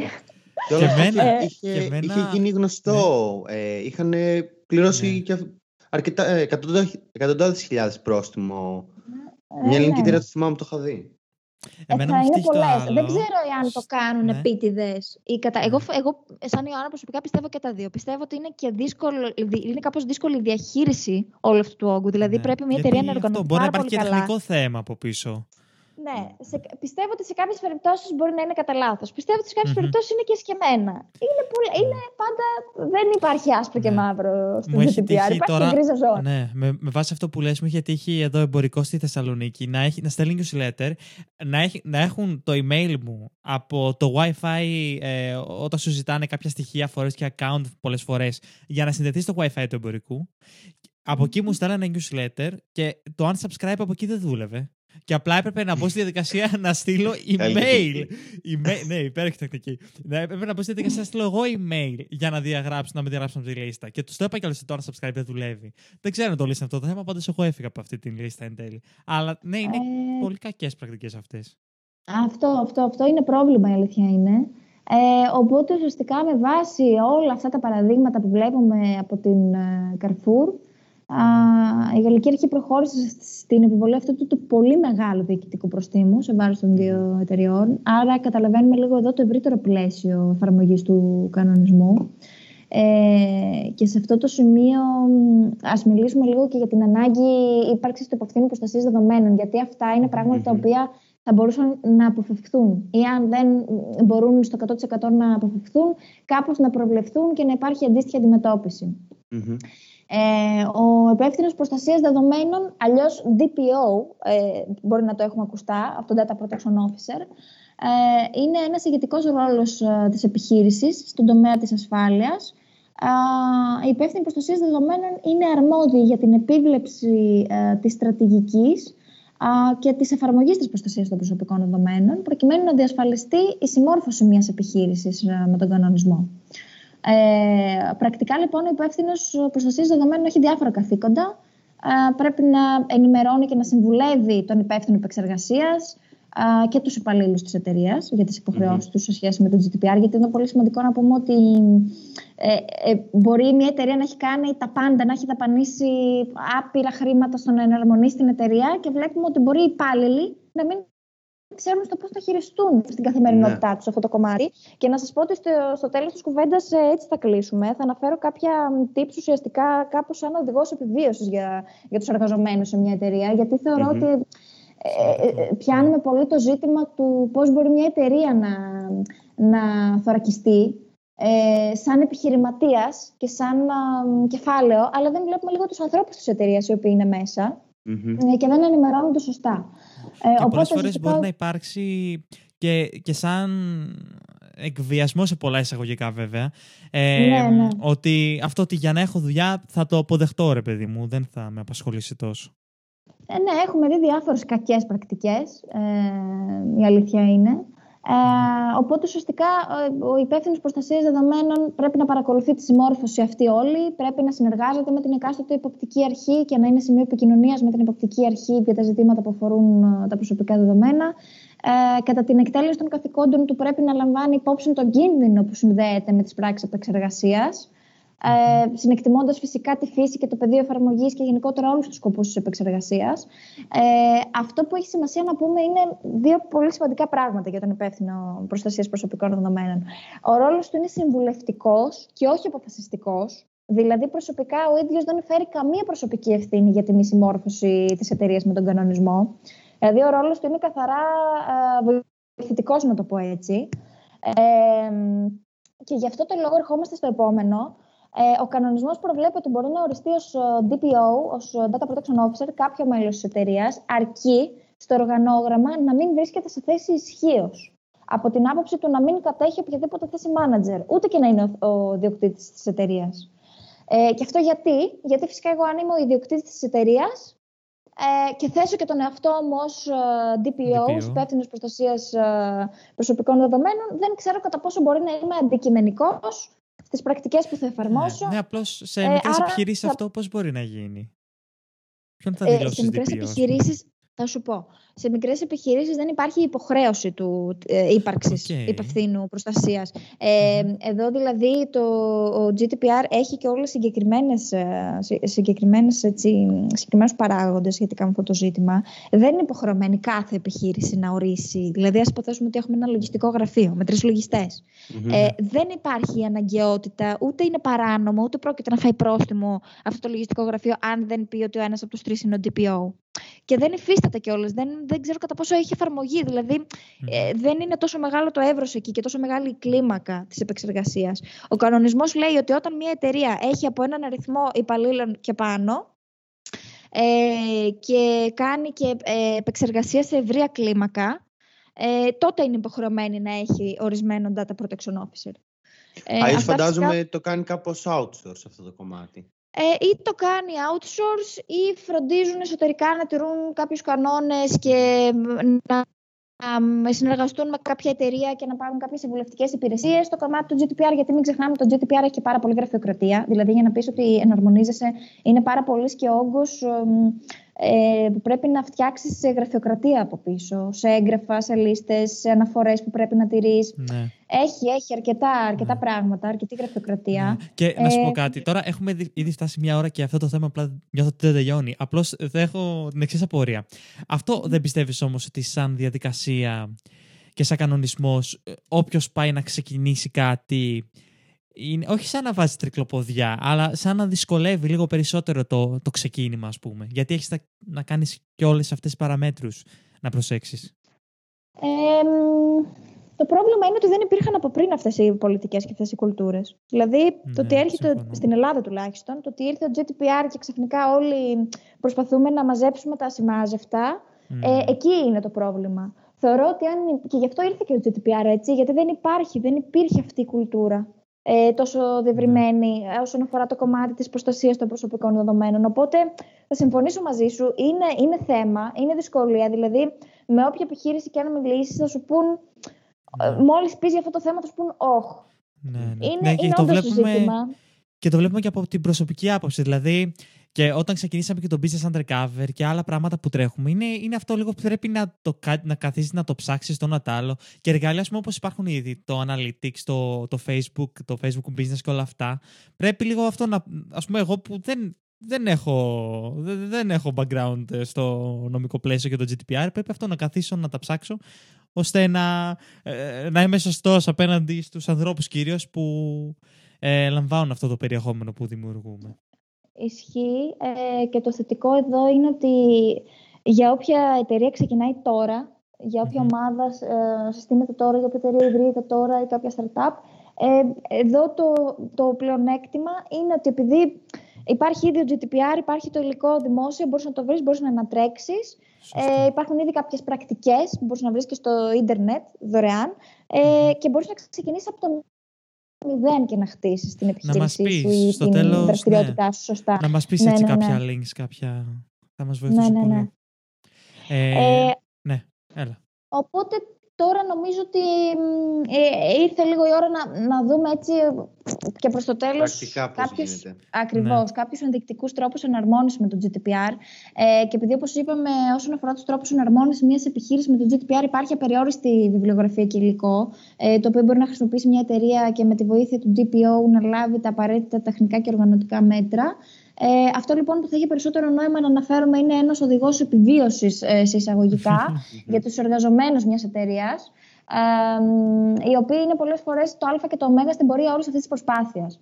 Ε, πώς μπορούμε λοιπόν να πάμε από τη θεωρία στην πράξη όταν ως εργαζόμενοι σε εταιρείες έχουμε να διαχειριστούμε ένα πολύ μεγάλο όγκο δεδομένων με διάφορους τρόπους.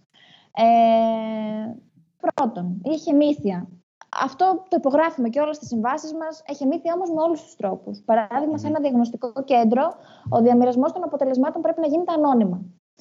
Άρα, δεν γνωστοποιούνται ούτε κοινοποιούνται προσωπικά δεδομένα σε άλλους εκτός αυτών που αναφέρονται και ορίζονται ρητά. Ε, Επίσης, έγγραφα με προσωπικά δεδομένα πρέπει να είναι τοποθετημένα σε κλειδωμένα ερμάρια, συρτάρια κτλ. Αρχεία σε έντυπη μορφή καθώς και σε ηλεκτρονική ε, μορφή πρέπει να αποθηκεύονται κατάλληλα και να προστατεύονται από τυχόν φυσικές ή άλλες καταστροφές. Ε, Επίσης, τηρούμε μόνο τα προσωπικά δεδομένα που αναφέρονται ρητά ε, και για τα οποία έχουμε πάρει τη συγκατάθεση του υποκειμένου πρέπει να γίνεται χρήση προσωπικών δεδομένων μόνο για το σκοπό που αναφέρεται. Δηλαδή, ε, για να επικοινωνήσω με τον πελάτη μου για το συγκεκριμένο ζήτημα και τελείωσε. Όχι για να του στέλνω μετά SMS διαφημιστικά ε, από τη στιγμή που δεν έχω πάρει τη συγκατάθεσή του. Και, ε, και νομίζω κιόλας ότι δεν επιτρέπεται να δώσεις συγκατάθεση ότι χρειάζομαι τα στοιχεία σου με την πρόθεση να στείλω newsletter ή να κάνω κάτι. Πρέπει να το, όπως λέτε, να το πεις ρητά ότι το θέλω για αυτό το σκοπό. Ε, ναι, πρέπει να υπάρχει ρητή, ρητή δήλωση με όποιον Είτε είναι από κάποιο email που θα μου έρθει και θα πρέπει να πατήσω ρητά πάνω σε ένα κουμπάκι. Ε, γιατί ε, είδα και την εξής τακτική. Πολλοί στέλνουν email και λέγανε αν επιθυμείτε ναι. να σας διατηρήσουμε στην λίστα μας, ε, να ξέρετε ότι σας διατηρούμε και δεν υπάρχει ε, λόγος να απαντήσετε σε αυτό το email. Αν δεν απαντήσετε δηλαδή, σας διατηρούμε στη λίστα μας. Αυτό είναι λάθος. Αυτό είναι κακό. εγώ δεν είδα το email. Είναι κακό, ναι. Θα πρέπει, ε, θα πρέπει να υπήρχε το ανάποδο για μένα. Αν, αν θέλαμε να είμαστε σωστοί, θα πρέπει να υπήρχε το εξής email. Σας ενημερώνουμε ότι σας έχουμε βγάλει από τη λίστα μας. Αν επιθυμείτε να ξαναμπείτε, απαντήστε μας αυτό το email θετικά. Okay, είναι ναι. αυτό που λέγαμε η αδράνεια. Ναι, η ναι. αδράνεια δεν θεωρείται συγκατάθεση. Mm. Ε, οπότε, ε, για να συνεχίσουμε λοιπόν στους τρόπους, να λαμβάνονται τα προβλεπόμενα μέτρα προστασίας και ασφάλειας ε, των προσωπικών δεδομένων. Εδώ λοιπόν έχουμε τα μέτρα φυσικής ασφάλειας, όπως είναι παράδειγμα περιμετρικά του οικοπαίδου του κτηρίου να υπάρχει περίφραξη, συναγερμός, ε, στην είσοδο της εταιρείας να υπάρχει κλείδωμα, ε, συναγερμός αντίστοιχα κτλ. Και στους εσωτερικούς χώρους, κλείδωμα γραφείων, βιβλιοθηκών, ε, να υπάρχει πυροπροστασία, γιατί είναι αυτό που λέγαμε.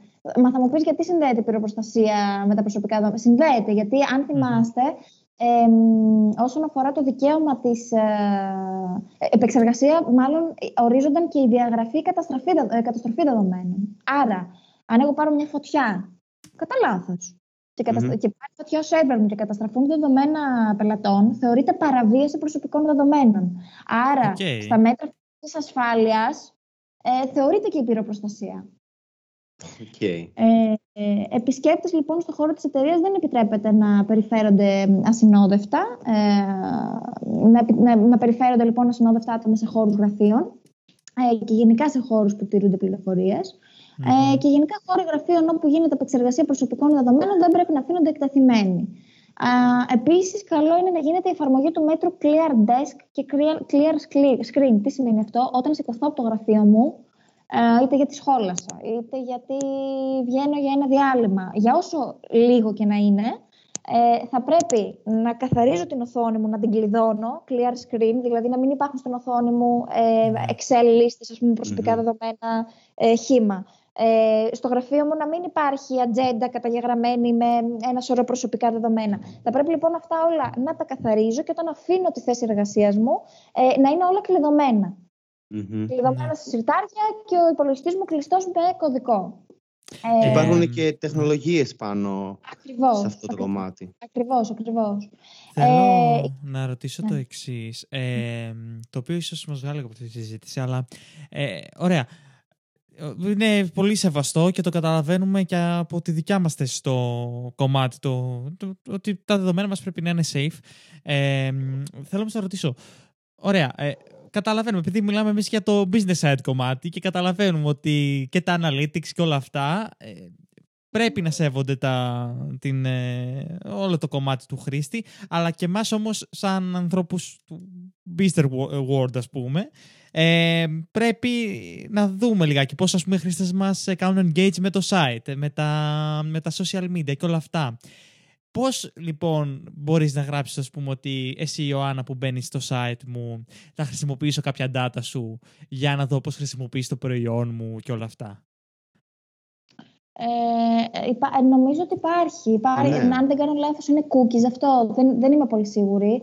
Ε, υπάρχει, θα πρέπει βασικά να λέγεται, εκτός αν είναι ανώνυμα. Αν δηλαδή αυτά τα ναι. δεδομένα χρησιμοποιούνται ανώνυμα και δεν μπορεί να ταυτοποιηθεί κάποιος χρήστης και είναι καθαρά ποσοστά, ξερά ποσοστά ότι μπήκαν τόσοι ναι. άντρες, τόσοι γυναίκες ε, αυτής της ηλικίας. Αν ε, χρησιμοποιούνται έτσι, οκ. Okay. Αν δεν χρησιμοποιούνται και, είναι και μπορεί να ταυτοποιηθεί και κάποιος, μπορώ εγώ δηλαδή ως χρήστης να ταυτοποιηθώ, ε, θα πρέπει να αναγράφεται στη συναίνεση. Θα πρέπει δηλαδή όταν mm. μπαίνω στο site και το παραθυράκι που μου πετάγεται, στη συγκατάθεση που πατάω να δώσω, σε ένα από αυτά να αναφέρει ότι κρατάμε τα δεδομένα σου για σκοπούς ε, ε, Διαφήμιση, ναι, γιατί έχω δει σε αρκετά site που σου δίνουν την επιλογή να επιλέξεις τι είδους cookies ε, θέλεις. Π.χ. έχει για στατιστικά δεδομένα, για διαφήμιση και κάτι τέτοιο. Γενικά, ο καταλληλότερος τρόπος είναι ε, όπου βλέπετε παράθυρο το οποίο έχει πολλά tick, ο σκοπός αυτός είναι. Δεν πρέπει να πατήσω ένα κουμπί ναι, τικ, συγκατάθεση και από πίσω δεν ξέρω τι έχει αυτή η συγκατάθεση, τι ακριβώς είναι, γιατί mm. μπορεί να έχει ένα τεράστιο κείμενο ή να με πηγαίνει κάπου αλλού. Θα πρέπει να έχω μπροστά μου ένα, ε, ένα παράθυρο το οποίο μου έχει 5-6 κουτάκια και μου λέει θα, ε, θα κρατήσω το κινητό σου για αυτό το λόγο, θα κρατήσω το email σου για αυτό το λόγο, θα κρατήσουμε τα στοιχεία σου γιατί κάνουμε analytics. Πάτε μου τικ τι θέλεις και τι δεν θέλεις. Ε, Επίσης, μια άλλη κακή τακτική, αυτό που βλέπω είναι τα προσυμπληρωμένα κουτάκια. Δηλαδή ότι ναι. μπαίνει και είναι όλα τικαρισμένα ναι, ναι, ναι. και πρέπει να μπεις ένα-ένα, να τα κλικάρεις και να τα, να τα αποεπιλέξεις, ας πούμε. Ούτε και αυτό είναι μια σωστή πρακτική. Ε, όσον αφορά έτσι το κομμάτι αυτό. Ε, τώρα από εκεί και πέρα στα μέτρα, λογικής, στα μέτρα ασφάλειας λογικής πρόσβασης σε συστήματα τα αυτονόητα κωδική πρόσβασης πρέπει να αλλάζουν, να γίνεται αφαίρεση δικαιωμάτων πρόσβασης μετά την αποχώρηση ενός ανθρώπου από την εταιρεία, ενός ατόμου από την εταιρεία. Η κωδική πρόσβασης δεν πρέπει να είναι προφανή, ούτε να καταγράφονται, ούτε να αποκαλύπτονται. Ε, κατέβασμα, το λεγόμενο downloading υλικού από το διαδίκτυο θα πρέπει να αποφεύγεται ή αν είναι απαραίτητο, καλό είναι να ρωτάτε πρώτον την ποιότητα της εταιρείας ε, γενικότερα, εγώ και προσωπικά από την εμπειρία μου και, και όλες και στο χώρο που βρίσκομαι και στην ε, Lancom που είμαι αυτή τη στιγμή ως εργαζόμενη, ε, έχουν δει πάρα πολλά τα μάτια μου, πάρα πολλά περιστατικά πελατών, ε, οι οποίοι okay. εισαγωγικά την πάτησαν, ε, άνοιξαν να κατεβάσουν ένα PDF, το οποίο νόμιζαν ότι είναι κάποιο τιμολόγιο. Ε, νομίζω τώρα ότι αν μας ακούν άνθρωποι που έχουν επιχειρήσεις θα, θα έχουν σίγουρα ακούσει ναι. Είτε θα έχουν δεχθεί ήδη κάτι αντίστοιχο, είτε θα έχουν ακούσει από γνωστούς τους. Είναι το λεγόμενο phishing. Ουσιαστικά τα email τα οποία σου έρχονται και προσπαθούν να σε κάνουν να κατεβάσεις κάτι και από τη στιγμή που το κατεβάσεις, κρυπτογραφούν όλο τον σερβερ σου με κάποιο ransomware, με κάποιο cryptolocker και αρχίζεις ουσιαστικά ε, και χάνεις την πρόσβαση στα δεδομένα σου. Έχουμε δει περιπτώσεις να ζητάνε λίτρα σε bitcoins. Ε, οπότε ουσιαστικά για να αποφεύγουμε ναι. όλα αυτά, όταν βλέπουμε κάτι περίεργο, πάντα ρωτάμε, ακόμα και αν δούμε ότι ο Ρέστης έστειλε ένα email στον Παντελή από το email του Business Undercover, αν θεωρούμε ότι υπάρχει κάτι το οτιδήποτε που είναι ναι. περίεργο και κάτι δεν μας αρέσει, ρωτάμε πρώτα πριν να ανοίξουμε. Και αυτό ε, έχει... Ναι, μου ναι. θυμίσεις τώρα ένα περιστατικό που είχε γίνει με την Google κιόλας, όχι με καμιά τοπική επιχείρηση εδώ, όπου στέλνα, ήταν ένας τύπος ο οποίος έστελνε ψεύτικα τιμολόγια μαλλον ήξερε ποιο ήταν το email, ποιο είναι το τμήμα στην Google που αναλαμβάνει την πληρωμή των τιμολογίων. Έστελνε ψεύτικα τιμολόγια ο τύπος και η Google τα πλήρωνε. Και μετά από μήνες, μετά από μήνες τον κατάλαβαν. Οπότε και τον προσλάβανε. και τον προσλάβανε, ναι. ε, οπότε ναι, θέλει. Ναι, ναι. Ε, ναι, είναι, πάρα, είναι πολύ, αυτό είναι πάρα πολύ συχνό φαινόμενο, παιδιά, πραγματικά. Και όσο περνάει ο καιρός, ε, θα γίνεται όλο και πιο συχνό. Ναι. Είναι, νομίζω, είναι εγκληματικότητα αυτή. Είναι μια ναι. digital εγκληματικότητα. Ε, και είναι και πάρα πολύ εύκολο να την πατήσεις. Ε, και όσο δεν γνωρίζεις, έτσι θέλει περισσότερη προσοχή. Ακριβώς. Ακριβώς. Ε, ένα άλλο πολύ σημαντικό μέτρο που ε, θέτει και το GDPR είναι η λήψη εφεδρείας, το λεγόμενο backup, για αποφυγή απόλυση δεδομένων. Γενικότερα, εγώ συναντάω εταιρείες, θα μου πείτε πώς γίνεται, αλλά παρόλα αυτά, ακόμα και τώρα συναντάω εταιρείες οι οποίες δεν παίρνουν backup. Mm-hmm. Ε, και μάλιστα εγώ και όλες δουλεύοντας ε, στη Lancom που είναι και ο μεγαλύτερος ε, ελληνικός cloud provider στην Ελλάδα ε, νομίζω ότι το, το, να έχεις ένα cloud backup των δεδομένων σου, των δεδομένων της επιχείρησής σου ε, στο cloud είναι νομίζω το λιγότερο που μπορείς να κάνεις. Πλέον τα δεδομένα μας είναι η περιουσία μας. Μια ναι. επιχείρηση, η, περιουσία της είναι πρώτα τα δεδομένα της και το, μου το λένε πολλοί πελάτες αυτό. Ε, είναι περιουσιακό στοιχείο. Αξίζει πάρα πολλά λεφτά. Τα δεδομένα πλέον αξίζουν πάρα πολλά λεφτά. Ε, είναι το νούμερο ένα αγαθό πλέον τα δεδομένα. Ε, οπότε ουσιαστικά το backup είναι πάρα πολύ σημαντικό. Ε, εφόσον αν κάποιος δεν παίρνει backup στο cloud και παίρνει backup σε φορητά μέσα, όπως εξωτερικής σκληρή, USB laptops, ε, χρειάζονται κατάλληλα μέτρα και φυσικής ασφάλειας. Ε, δηλαδή, αν παίρνω παράδειγμα έναν εξωτερικό σκληρό και τον πηγαίνω στο σπίτι μου και ποιος μου λέει εμένα ότι δεν θα με διαρρήξουν, να μου πάρουν το σκληρό, ναι. να σας πω ότι και εκεί έχει θέμα με το GDPR. Δηλαδή, ακόμα και αν σε διαρρήξουν από το σπίτι σου, ε, σου πάρουν ένα σκληρό δίσκο, δεν φταίει προφανώς, δεν ήθελες να διαρρηχθεί. Αλλά αν ο σκληρός δίσκος είχε μέσα προσωπικά δεδομένα των πελατών σου, ε, το GDPR δεν θα κυνηγήσει ουσιαστικά ακριβώς. Γιατί σου λέει ότι δεν είναι κατάλληλο τεχνικό μέτρο αυτό το οποίο έλαβες για την ασφάλεια του backup σου. Mm-hmm. Ε, Παρ' όλα αυτά, αν κάποιος θέλει cloud backup, ε, μπορεί να επικοινωνήσει με τη Lancom να βοηθήσουμε ε, και σε αυτό. Βέβαια, ναι. ναι για, θες να πεις λίγο όσα link θυμάσαι τώρα γενικά για όλα αυτά που αναφέραμε; Ναι, ναι, ναι, ναι, ναι φυσικά. Ε, όσον αφορά το κομμάτι του, της αρχής, της αρχής προστασίας δεδομένων προσωπικού χαρακτήρα που μπορεί κάποιος ε, να μπει στο dpa.gr να διαβάσει πληροφορίες όσον αφορά με το GDPR και τις τακτικές στη χώρα μας, ή αν θέλει κάποιος να δει τα δικαιώματά του ή να ασκήσει κάποιο δικαίωμά του ή να κάνει κάποια καταγγελία για παραβίαση προσωπικών δεδομένων. Ε, το δικό μας site που φαντάζομαι ούτως ή άλλως θα το βάλετε από κάτω είναι το www.lancom.gr που μπορεί κάποιος να μπει να δει ό,τι υπηρεσίες παρέχουμε σε επίπεδο cloud ε, και data center υπηρεσιών. Ε, και αντίστοιχα μετά να μιλήσουμε περαιτέρω για οποιαδήποτε βοήθεια, οτιδήποτε χρειάζεστε. Να σας πω ότι στην εταιρεία μας παρέχουμε και συμβουλευτικές υπηρεσίες για το GDPR. Δηλαδή, ε, ξεκινήσαμε κυρίως για τους πελάτες μας, γιατί οι πελάτες ζητούσαν βοήθεια όσον αφορά το GDPR ναι. όταν είχε το 2018. Οπότε σε συμβουλευτικό κομμάτι παρέχουμε και συμβουλευτικές υπηρεσίες ε, σε αυτό το κομμάτι και φυσικά να πω ότι και οι λύσεις που παρέχουμε, δηλαδή οι υπηρεσίες που παρέχουμε είναι GDPR compliant. Ε, ναι. Δηλαδή, από το να ξεκινήσει κάποιος να προσπαθεί να εναρμονίσει το server room του ε, σε μια επιχείρηση ε, από το μηδέν, ε, είναι προτιμότερο να, να πάρει απευθείας έναν cloud server ε, σε ένα data center που είναι πλήρως αναρμονισμένο με το GDPR και τηρεί τα κατάλληλα ISO, ε, ώστε να έχει ένα λιγότερο μπελά στο κεφάλι του, να το πούμε με πολύ απλά λόγια. Mm-hmm. Ε, και σε ένα κόσμος που μπορεί να σε βρει. Εμένα κόσμο που μπορεί να με βρει. Μπορεί να με βρει στο LinkedIn, ε, Οπότε πιστεύω πάλι θα βάλετε από κάτω τα στοιχεία μου και ναι, ναι. από εκεί και πέρα και καλώντας και στο τηλέφωνο της εταιρείας, στο 214 100 ε, ζητώντας σε μένα μπορούμε να μιλήσουμε για οτιδήποτε χρειάζεστε, είτε για συμβουλές όσον αφορά το κομμάτι του GDPR, είτε για υπηρεσίες της εταιρείας όπου μπορούμε να βοηθήσουμε να κάνουμε μία μελέτη και να δούμε πώς μπορούμε ναι. να κάνουμε έτσι μια κάλυψη των αναγκών. Πολύ, πολύ ωραίο επεισόδιο. Είχε, είχε τον ατελείωτο, αλλά πάρα πολύ, είπαμε, νομίζω πάρα πολύ, πάρα πολύ ουσία. Οπότε ευχαριστούμε πάρα πολύ, Άννα. Και εγώ ευχαριστώ, παιδιά, για το χρόνο. Να είστε καλά. Ε, είναι τιμή που με καλέσατε και συζητήσαμε για αυτό το θέμα. Ε, σας εύχομαι και εσάς καλή συνέχεια, καλή επιτυχία στο εγχείρημά σας ε, και εύχομαι πολύ σύντομα να τα ξαναπούμε. Mm-hmm. Ευχαρίστως. Ευχαριστούμε και όλους εσάς που ακούσατε το επεισόδιο. Μπορείτε να μπείτε στο businessundercover.gr κάθετος plus όπου εκεί πέρα μπορείτε να βρείτε το account μας στο Patreon και να υποστηρίξετε το podcast μας, αλλά και να έχετε πρόσβαση σε αποκλειστικά αποσπάσματα που ηχογραφούμε με κάθε μας καλεσμένο.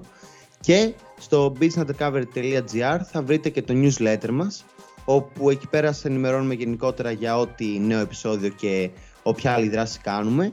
Και άμα δεν έχετε ήδη κάνει εγγραφή, μόλις κάνετε σας έρχεται ένα δωράκι με 90 εργαλεία για το project σας. Οπότε μέχρι την επόμενη φορά καλή συνέχεια σε όλους. Καλή συνέχεια.